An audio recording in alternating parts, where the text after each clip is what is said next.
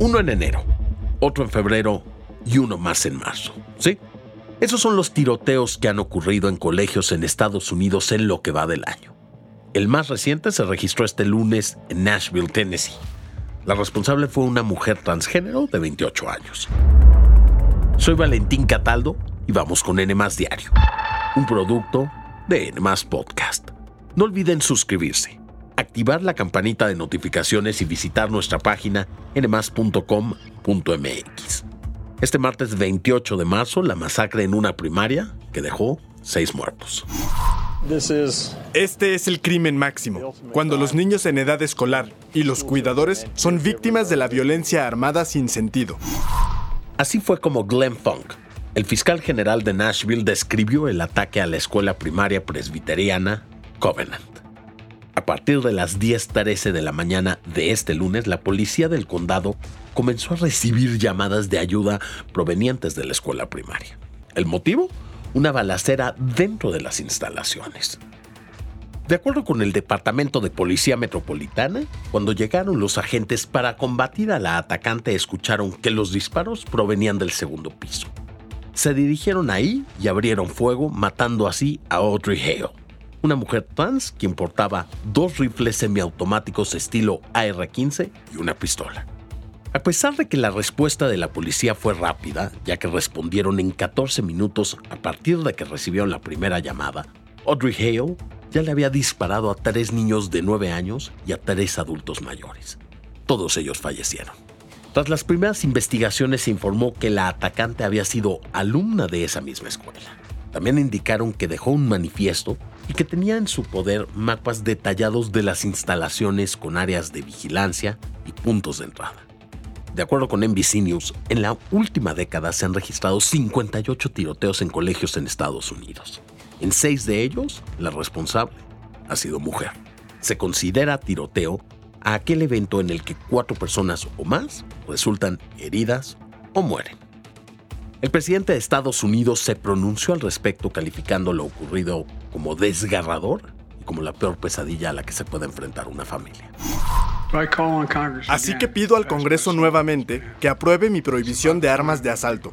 Ya es hora de que comencemos a hacer algunos progresos más.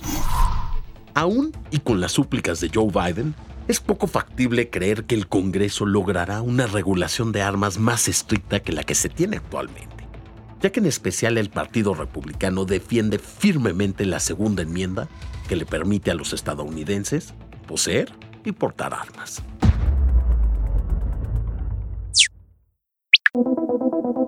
Seguramente ya escuchaste que la Suprema Corte de Justicia frenó el Plan B de la reforma electoral que ya había sido aprobado por diputados y senadores.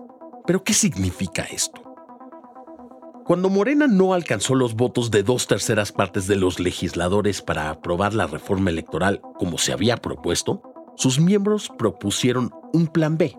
Básicamente, son como reformas light que no necesitan la misma cantidad de votos que una reforma constitucional.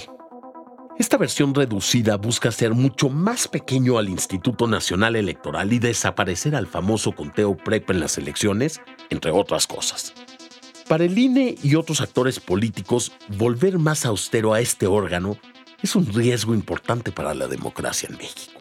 Esta postura incluso ya inspiró dos marchas en distintos estados. El Senado aprobó los cambios desde finales de febrero.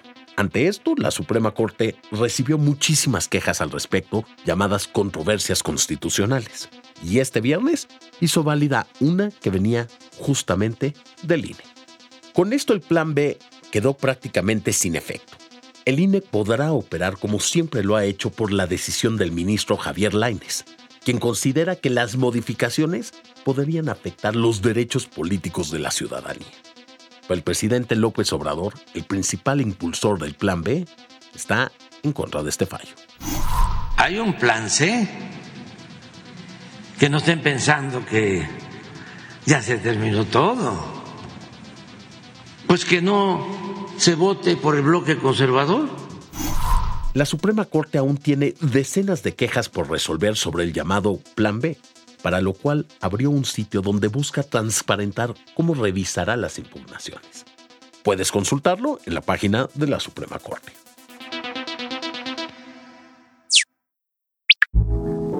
¿Conoceremos a James Sirius Potter, hijo de Harry Potter? Bueno, en realidad me refiero al bebé que el actor que protagonizó la saga tendrá en la vida real con su pareja.